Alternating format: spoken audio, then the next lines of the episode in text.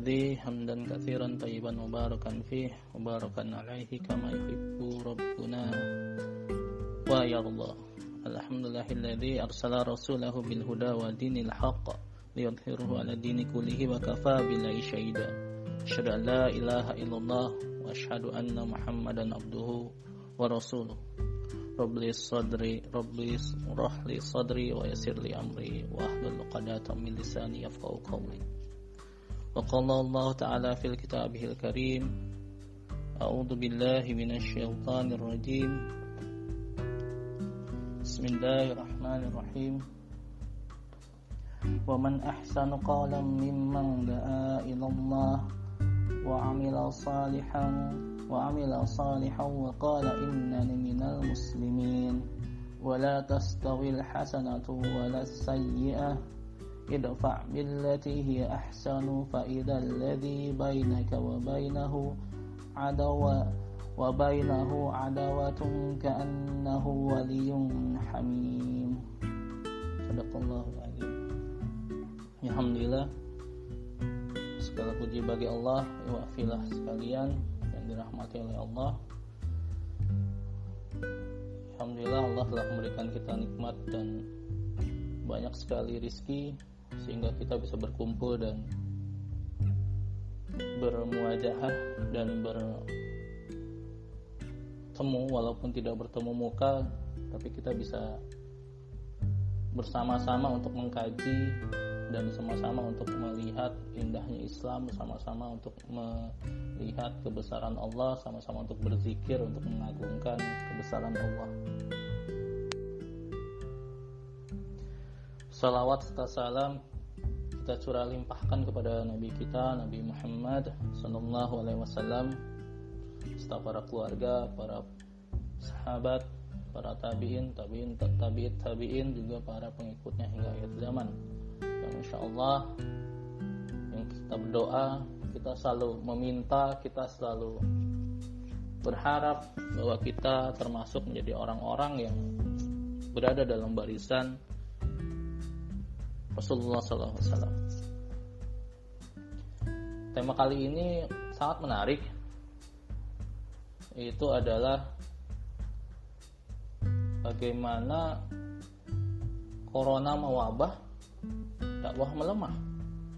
Apakah iya?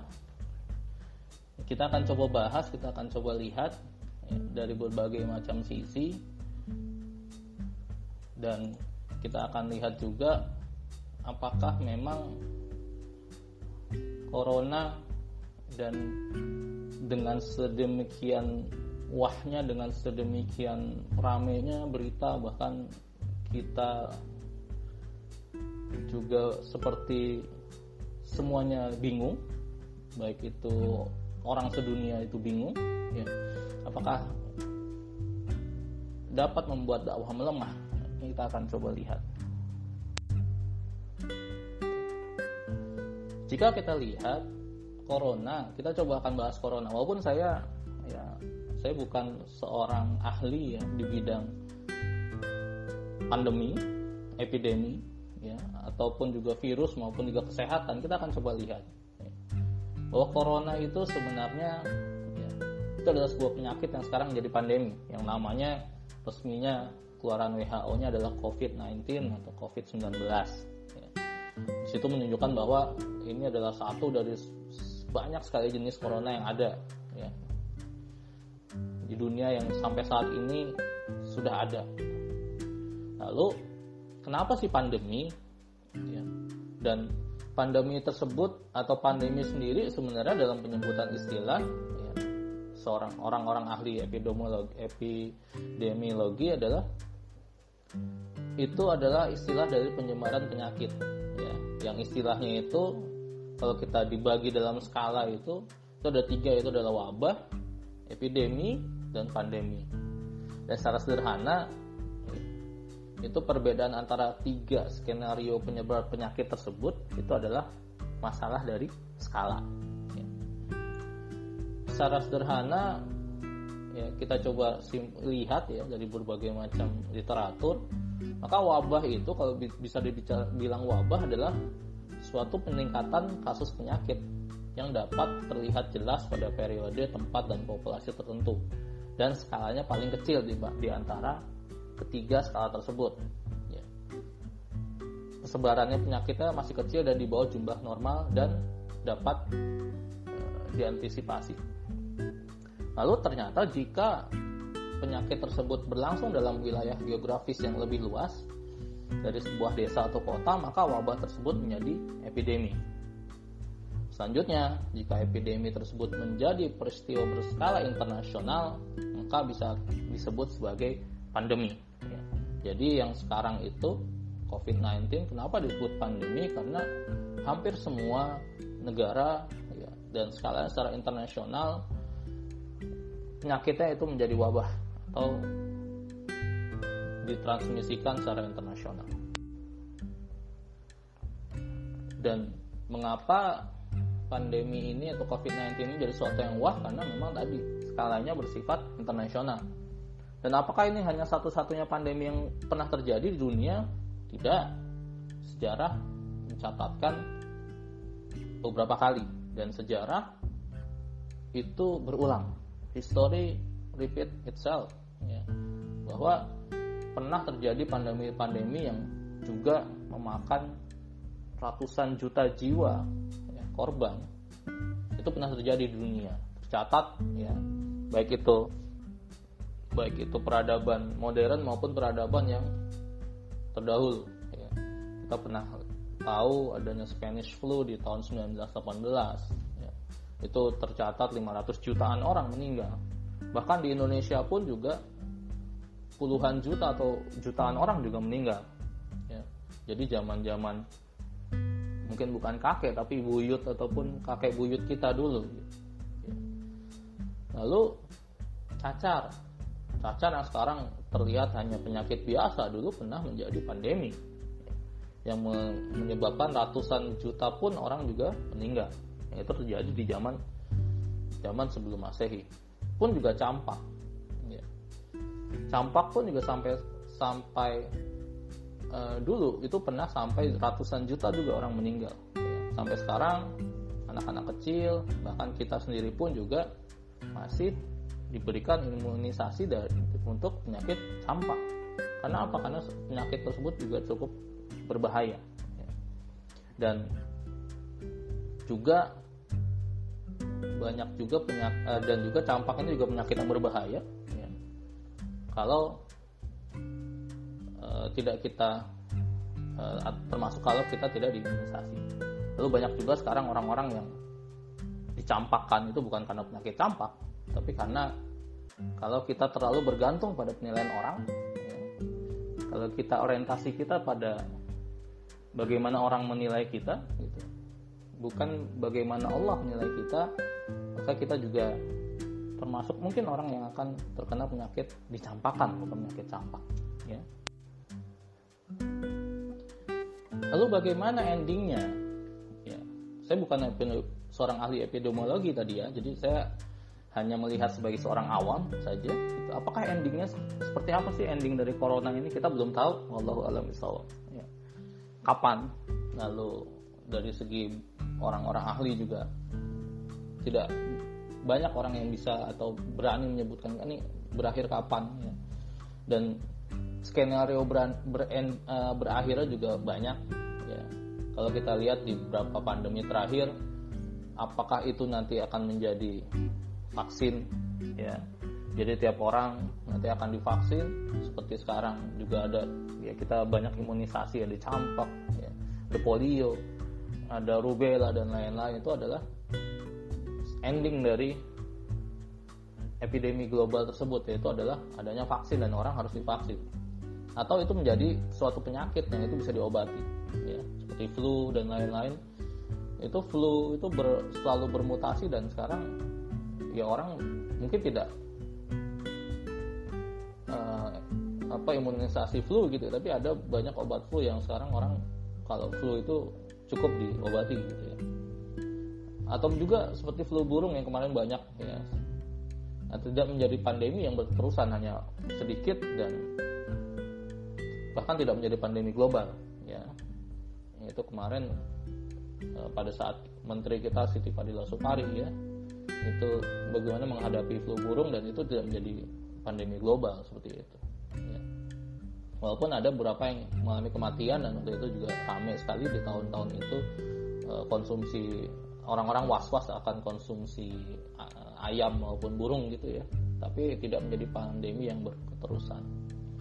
Dan seperti apakah corona kita tidak tahu gitu ya. Tapi life must, must go on ya. Kita tetap harus menjalankan kehidupan kita sebagai seorang muslim ya, sebagai seorang yang Allah berikan tugas-tugas.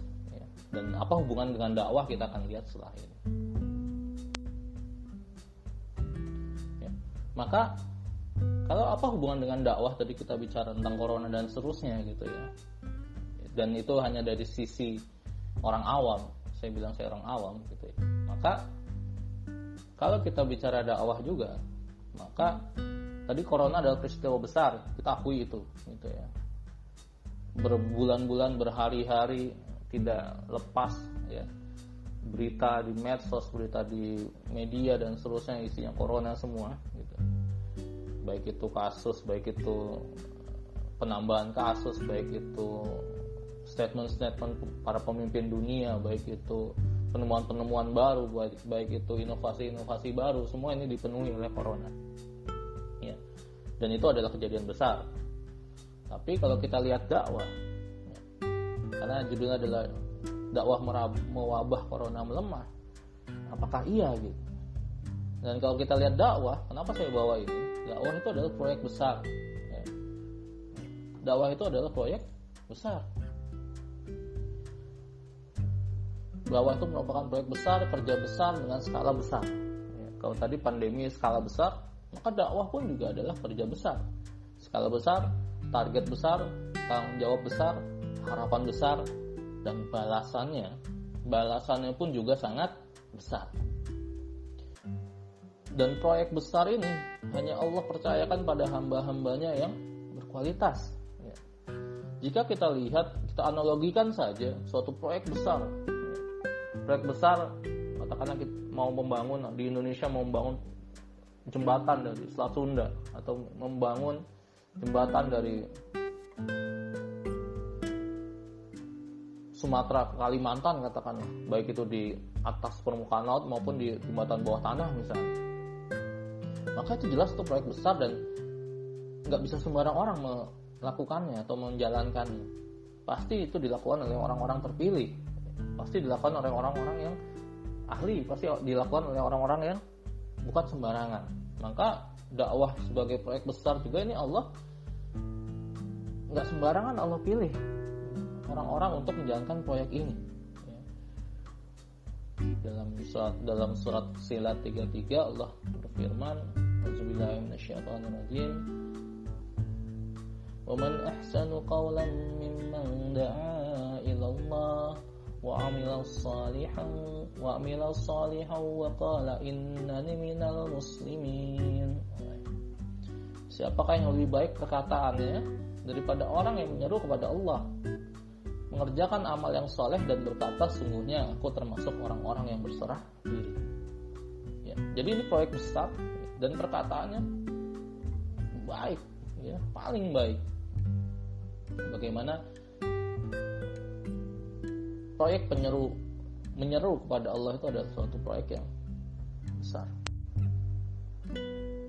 Maka maka dengan proyek besar tersebut ya, nanti kan kita lihat scale-nya, kita lihat skalanya dibandingkan dengan peristiwa corona. Karena ini menarik, karena ini penting kita lihat. Sehingga kita lihat bahwa pantas nggak dengan corona ini kita meninggalkan dakwah pantaskah dengan adanya COVID-19 ini dakwah itu kita tinggalkan, dakwah itu kita sisihkan sementara katakanlah sampai ini selesai, lalu kita jalankan lagi. Pantas itu enggak gitu. Makanya kita akan lihat sebesar apa sih proyek dakwah ini. Dan kalau kita lihat juga dari proyek dakwah itu ada rahasia-rahasia di dalamnya. Bahwa dakwah itu adalah nikmat terbesar. Hidayah tidak semua orang bisa. Orang tahu ilmunya, orang tahu caranya, orang tahu urgensinya orang mungkin tahu juga makna dari dakwah tersebut tapi tidak setiap orang ya, yang Allah berikan nikmat tersebut nikmat bisa berdakwah nikmat berdakwah hanya Allah berikan pada hamba-hambanya yang terpilih ya. jelas dari barisan para nabi dan rasul ya. dan dan juga tugas mulia itu sebagai pengentas kegelapan menuju cahaya. Jadi itu benar-benar tugas mulia, benar-benar nikmat yang besar karena apa? Karena kalau orang yang berdakwah maka dia ada di barisan para nabi dan rasul. Walaupun barisan itu kita tidak sejajar, tidak, kita mungkin di barisan terbelakang gitu ya. Tapi bagaimana bangganya kita, katakanlah bayangkan kita berada di suatu pagelaran ya dan kita berada di barisan orang-orang elit, orang-orang terpilih gitu. Ya. Atau kita berada di suatu barisan atau suatu tim yang pemenang gitu. Ya. Maka bagaimana bangganya kita atau bagaimana nikmatnya itu kita menjadi seorang ya, yang berada di barisan orang-orang baik dan orang-orang terpilih. Dan itu bukan hanya di mata dunia, bukan hanya di mata makhluk, tapi di mata Allah bagaimana atau di sisi Allah itu luar biasa gitu. Jadi ini benar-benar nikmat yang besar. Lalu rahasia yang kedua dari dakwah itu adalah sebaik-baik amal. Ya. Bagaimana kita sebagai hambanya Allah jelas kita diperintahkan untuk ber, ber, beramal dan dakwah itu adalah kebaikan. Sebaik-baiknya amal. Dakwah itu adalah kebaikan. Dakwah dan kebaikan adalah dua sisi mata koin yang selalu saling melekat. Ya, dakwah nggak mungkin tidak dengan kebaikan. Jadi kalau buruk itu bukan dakwah. Caranya buruk niatnya buruk itu bukan dakwah. Ya. jadi dakwah itu niatnya dimulai dengan niat yang baik disampaikan dengan perkataan dan perbuatan yang baik dan diterjemahkan atau diamalkan di diimplementasikan, diejawantahkan dengan amal yang baik. Lalu mengajak pada ridha Allah dan memberikan manfaat. Ya. Jadi amalnya ini memberikan manfaat, bukan hanya di akhirat. Tuh kamu kalau ikut ini, ya, ikut Islam maka kamu akan masuk surga. Lalu dunia menderita tidak hanya itu, tapi manfaatnya di dunia dan di akhirat. Dunia bahagia, akhirat pun bahagia. Gitu. Di dunia dapat berkah, di akhirat juga dapat berkah. Jadi benar-benar sebaik-baiknya amal gitu. lalu seterusnya ada tugas para rasul. Rasul itu adalah orang pilihan. Orang-orang nabi dan rasul adalah orang-orang pilihan. Utusan Allah untuk membawa pelita untuk membawa cahaya untuk membimbing manusia ke jalan yang lurus. Tapi nabi dan rasul ada periodenya. Sekarang ditutup oleh Nabi Muhammad SAW kenabian berakhir. Lalu apakah dakwah berakhir? Tidak. Ada orang-orang ya, pengikutnya yang diwariskan oleh Nabi. Ya. Jadi Nabi berakhir, warisannya itu adalah dakwah. Diwariskan dan dilanjutkan kepada pengikut-pengikutnya. Jadi yang bertanggung jawab akan keberlangsungan proses dakwah itu adalah pengikutnya yang setia. Dan orang-orang aktivis dakwah itu adalah orang-orang yang mewarisi dan melanjutkan tugas para nabi. Tugas-tugas yang sangat mulia. Jadi kita kalau kita masuk dalam golongan aktivis dakwah dalam golongan yang aktif berdakwah nah kita adalah orang-orang yang mewarisi dan melanjutkan tugas para rasul para nabi. Ya, itu tugasnya sangat mulia. Tugasnya sangat manfaatnya luar biasa. Baik untuk ke diri sendiri maupun juga ke orang lain. Dan terakhir di rahasia dakwah yang luar biasa itu yang membuat dakwah menjadi luar biasa adalah orang-orang yang berdakwah. Maka hidupnya akan menjadi robani atau menjadi memiliki kehidupan yang berketuhanan sekarang kebalik orang-orang ya. Nyarinya orang bukan kehidupan berketuhanan tapi berkebudayaan. Sekarang lagi rame itu ya. Kancah nasional itu. Ketuhanan mau dibawa ke kebudayaan gitu. itu itu itu lucu gitu ya. itu sayang sekali gitu kalau orang-orang berpikiran seperti itu. Karena kehidupan berketuhanan itu sangat-sangat luar biasa. Bagaimana kita berorientasi kepada Allah jadi kehidupan berketuhanan atau kehidupan yang robbani itu bagaimana setiap detak jantung kita setiap gerak gerik kita setiap hembusan nafas kita itu semua berorientasi kepada Allah. Dari Allah bersama Allah dan kepada Allah. Dari Allah bagaimana dakwah ini adalah bentuk kasih sayang Allah pada makhluknya pada kita manusia. Allah turunkan dakwah ini agar manusia bisa kembali ke jalan yang lurus agar manusia bisa kembali mendapatkan nikmat-nikmat di dunia dan nikmat di akhirat. Kalau Allah nggak turunkan ini dakwah gitu ya, sebagai bentuk kasih sayang ya maka konon kita niscaya akan banyak sekali yang tersesat. Allah sudah turunkan dakwah pun juga banyak yang tersesat ya, bagi jika tidak. Lalu bersama Allah. Jadi orang-orang yang berdakwah orang-orang yang berkomitmen untuk berdakwah maka orang-orang tersebut akan komitmen juga dengan petunjuk Allah. Maka setiap hidupnya setiap langkah kakinya tadi itu komitmen dengan petunjuk Allah dengan apa yang Allah ajarkan dan apa yang Rasul contohkan ya. dari bangun tidur sampai tidur lagi. Dari keluar rumah sampai masuk kamar kecil sampai makan sampai minum dan seterusnya itu dituntun semua oleh petunjuk Allah. Dan semuanya mendapatkan kebaikan semuanya mendapatkan hasanah semua mendapatkan pahala. Dan kepada Allah bagaimana tujuan? Orang-orang yang tadi berkecimpung di hidup di dakwah tadi semua tujuan yang dilakukan itu untuk Allah bukan yang lain. Belajarnya menuntut ilmunya makannya mencari nafkahnya beramalnya bersedekahnya semuanya adalah untuk Allah dan itu itu kenikmatan yang sangat luar biasa ya. dan tidak bisa ditukar ya, dengan harta yang melimpah sekalipun Maka dengan dakwah ya, orang-orang yang berdakwah khususnya itu akan mendapatkan kehidupan yang penuh berkah. Ya. Ridho-nya Allah, cintanya Allah, rahmatnya Allah, pahala yang tak terputus. Ya, dan pahala yang berlipat-lipat ganda. Jiwa kita dan tubuh kita terbatas. Roh kita di dunia terbatas waktunya. Tapi amal kita jika kita berdakwah maka akan terus terus berputar akan terus menghasilkan dan akan terus tidak terbatas selama dunia masih berputar selama dunia belum berakhir. Maka bagaimana dakwah itu adalah jalan kehidupan yang penuh berkah. Berkah itu adalah kebaikan yang terus menerus ziyadatul khair ziyad al khair itu kebaikan yang pertama-tama bagaimana setiap tadi ya setiap kehidupan kita itu penuh dengan berkah penuh dengan kebaikan.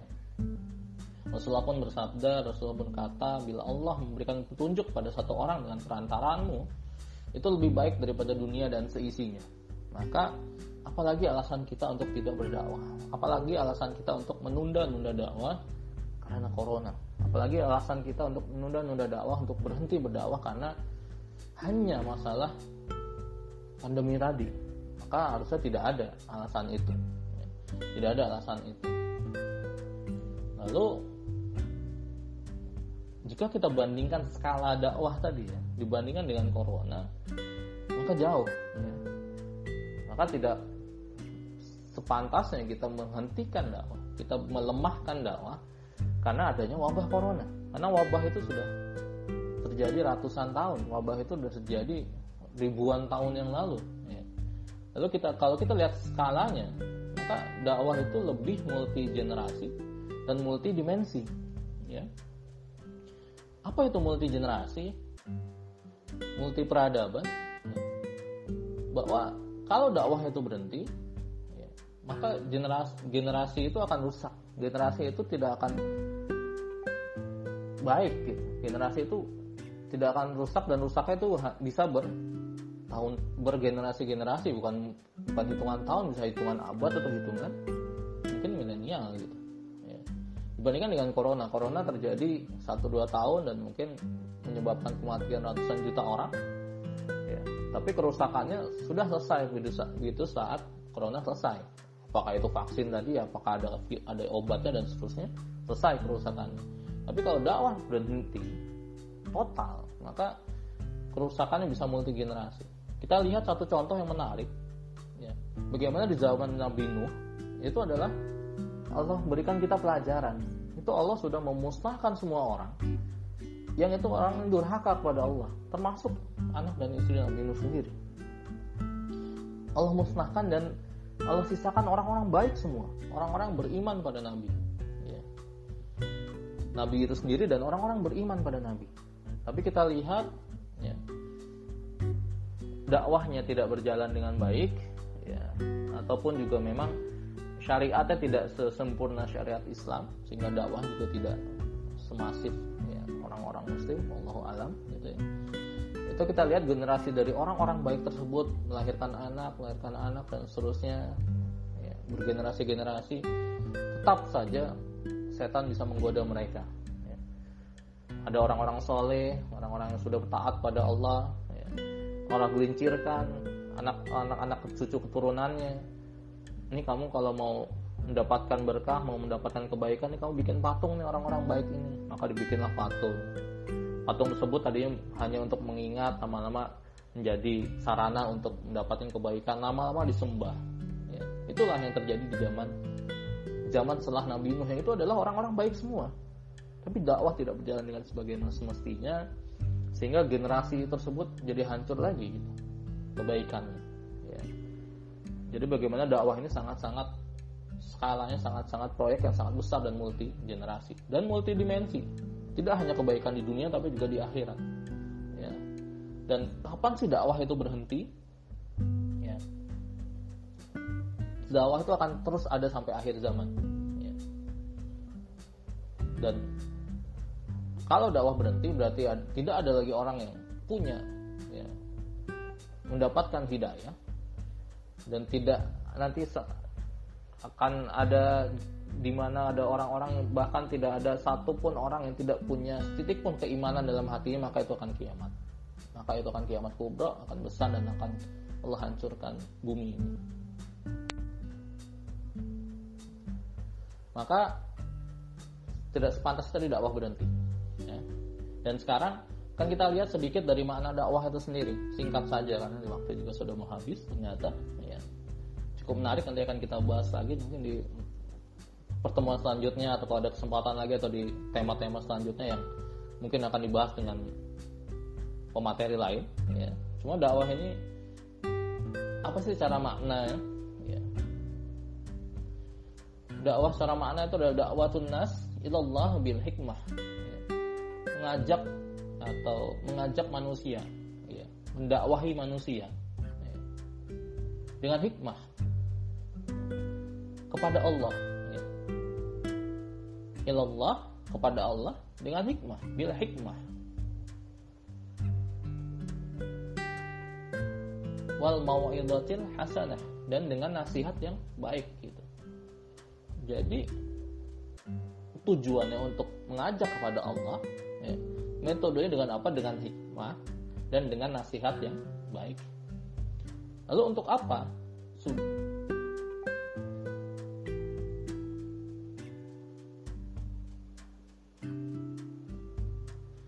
Hatta yakfuru bil tagut buti wa yu'minu billah liyakhruju min dhulumati min dhulumatil jahiliyah ilan nur al-Islam. Sehingga manusia yang tadi diajak itu mengingkari togut dan beriman pada Allah agar mereka keluar dari kegelapan jahiliyah menuju cahaya Islam. Jadi terminologinya adalah tadi bahwa mengajak Allah dengan hikmah dan nasihat yang baik sehingga mereka meninggalkan togut dan beriman pada Allah agar mereka keluar dari kegelapan jahiliyah menuju cahaya Islam.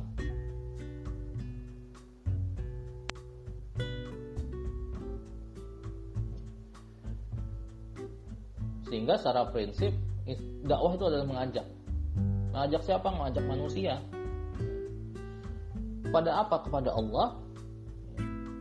Caranya gimana? Caranya dengan hikmah dan nasihat yang baik. Metode bisa macam-macam, tapi intinya hikmah dan nasihat yang baik. Dan targetnya apa? Untuk beriman pada Allah. Maksud dari menolak togut tadi gimana? Kok ini serem sekali nih togut togut ini? Enggak. Togut itu adalah sesuatu atau apa pun yang itu disembah selain Allah, atau sesuatu apa pun yang dicintai lebih daripada Allah, sesuatu apa pun yang disukai diprioritaskan lebih daripada Allah. Ya. Paling gampang, contoh misalnya kemarin ada yang suka bola misalnya, kebetulan saya juga suka bola ada pertandingan antara Chelsea dengan Manchester City gitu ya. Yang nonton antara pendukungnya Chelsea atau pendukung pendukungnya Manchester City atau pendukung Liverpool. Itu pertandingan sekitar jam 2 sampai jam 4 ya, live nya jam 4 sampai jam setengah 5 di mana itu udah mau dekat-dekat azan subuh dan itu waktu-waktu tahajud gitu. nah di mana kalau orang sudah imannya baik gitu atas karena tadi dakwah tadi ya. Bukan karena bukan berarti nonton itu buruk tidak gitu ya, tapi bagaimana prioritasnya? Oke oh ada yang rame nih. Tapi sekarang waktu tahajud lah tahajud dulu ya. Tahajud dengan dengan khusyuk dan seterusnya selesai baru nonton misalnya. Ya. lalu pas pas azan pas lagi rame-ramenya udah mau injury time tapi pas azan maka ya salat dulu. Nontonnya ah oh, bisa nantilah ada highlight dan seterusnya. Maka itu salah satu dari indikator bahwa ini sudah orang ini sudah terkena dakwah nih dan orang ini udah memprioritaskan Allah daripada yang lain gitu. Nah itu salah satu dari output dari dakwah dan banyak sekali contoh-contoh yang lain. Maka ya itu itulah dakwah gitu ya. Jadi sangat sederhana sekali ya apa pun walaupun itu proyek besar tapi pelaksanaan sangat sederhana dan apa pun bisa kita lakukan ya, selama itu baik itu bisa sama itu baik dan memenuhi prinsip tadi maka itu bisa bisa kita lakukan gitu. lalu pertanyaannya balik lagi tadi apakah corona itu pantas menghambat dakwah harusnya tidak gitu ya karena kita lihat skala yang luar biasa tadi ya. dan kedua itu menjadi pilihan kita apakah kita akan menjadi orang-orang pilihan di barisan para nabi dan rasul tadi ataupun kita menjadi orang yang akan tergantikan. Ya. dalam surat Al-Maidah gitu ya Allah berfirman A'udzubillahi minasyaitonirrajim. Bismillahirrahmanirrahim.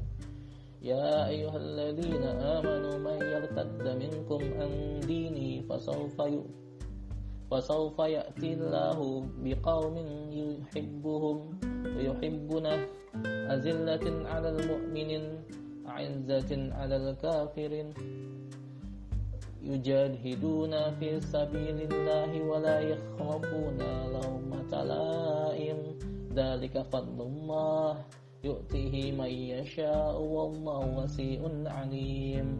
Hai orang-orang yang beriman barang siapa di antara kamu yang keluar dari agama Allah dari agamanya kelak Allah akan mendatangkan suatu kaum yang Allah mencintai mereka dan mereka pun mencintainya yang bersikap lemah lembut kepada orang-orang orang yang mukmin, orang yang beriman, yang bersikap keras terhadap orang-orang kafir, yang berjihad di jalan Allah dan tidak yang tidak takut terhadap celaan orang yang suka mencela. Itulah karunia Allah. Diberikannya kepada siapa yang dikehendakinya dan Allah Maha luas pemberiannya lagi Maha mengetahui.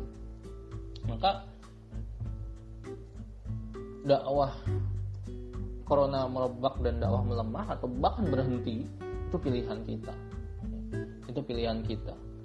Dan jika kita berhenti Allah tidak akan pernah habis cara untuk menggantikan kita dengan orang-orang yang lain yang itu lebih baik. Dakwah akan terus berjalan. Tapi apakah kita akan berada di barisannya? Apakah kita hanya sebagai penikmat? Atau bahkan kita sebagai penghambat itu adalah pilihan kita. Tapi dakwah dengan segala keutamaannya dakwah dengan segala kesulitannya itu akan terus berjalan. Ya, sampai di akhir dunia ini dakwah akan berjalan. Jadi balik lagi ke tadi adalah apa pilihan kita? Apakah kita mau jadi orang yang tergantikan? Ya, atau menjadi orang yang tetap konsisten di jalan. Terakhir lalu kalau tidak berhenti seperti apa kita berdakwah di corona ini gitu atau di musim wabah ini ya.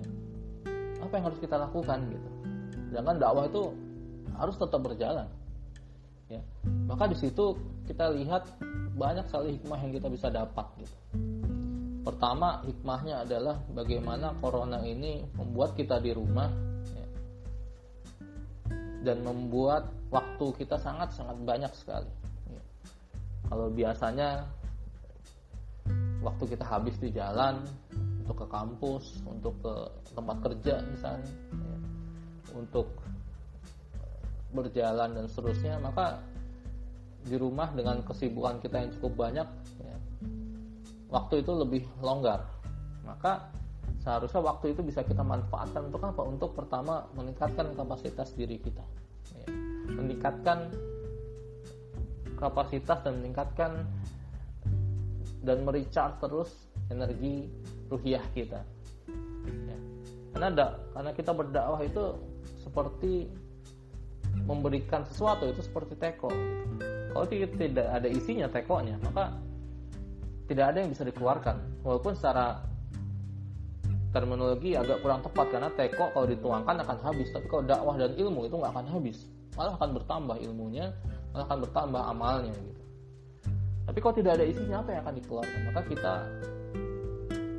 perbaiki diri terus, kita perbaiki ruhiah kita, kita tambah ilmu kita, kita baca buku, kita perbanyak ilmu. Ya. Itu salah satu bekal dakwah kita di masa corona. Ini, ini kesempatan besar kita untuk meningkatkan kapasitas, kapasitas diri kita di masa corona. Kedua, bagaimana kita bisa berkreativitas gitu ya. Karena antitesis dari dakwah. Bagaimana yang itu yang, ter, yang itu sudah ada dari zaman Nabi Adam gitu ya. Bagaimana orang atau makhluk atau kaum kaum yang menyeru daripada orang yang sudah baik menuju kegelapan gitu ya. Kalau dakwah itu kebalikannya dari kegelapan menuju kebaikan atau cahaya maka antitesis dari dakwah itu akan terus ada. Maka kita ber, ber, bertarung terus pada antitesis-antitesis dari dakwah tersebut yaitu makin kreatif. Kita lihat di mana banyak sekarang orang banyak terkunci di rumah maka tontonannya itu tontonan-tontonan YouTube dan lain-lain tontonan di Instagram atau TikTok dan lain-lain itu banyak konten-konten yang itu antitesis dari dakwah. Makanya kita sebagai aktivis dakwah harus terus kreatif ya. Terus kreatif agar tidak kalah terhadap uh, kaum-kaum yang memang niatnya untuk menjauhkan umat Islam atau bahkan menjauhkan manusia dari hidayah Allah. Dan ini salah satu metode yang luar, luar biasa menurut saya ya. Pakai WhatsApp seperti ini atau juga mungkin pakai Zoom atau pakai uh, pakai Instagram atau pakai uh, YouTube ya atau pakai TikTok tapi dilihat ya TikTok ya karena balik lagi ke definisi dakwah tadi apakah ini metodenya baik gitu? Ya karena agak kurang baik ya agak kurang pas kalau dakwah tapi pakai joget-jogetan atau dengan lagu-lagu yang kurang uh, kurang baik kurang ahsan gitu ya. Maka itu harus dilihat gitu ya.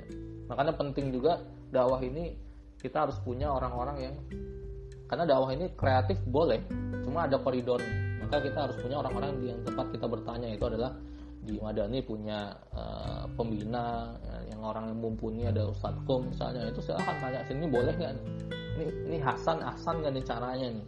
Ya, seperti itu. Jadi dalam corona dakwah itu kita harus kreatif. Dan nggak boleh kalah dengan uh, tadi kaum yang itu mengajak atau kaum yang antitesis dari dakwah gitu ya. jadi dakwah dalam corona masih bisa metode banyak silahkan berkreativitas silahkan bermusyawarah bagaimana cara ini ya, agar kita tetap beramal kita tetap menyampaikan kebaikan ya, dengan segala keterbatasan yang ada gitu. ya. maka bagaimana dakwah itu dalam corona kita harus uh, tetap kreatif ya dan tetap mempertahankan semangatnya itu. Jadi jangan sampai kendor. Wallahu a'lam bishawab.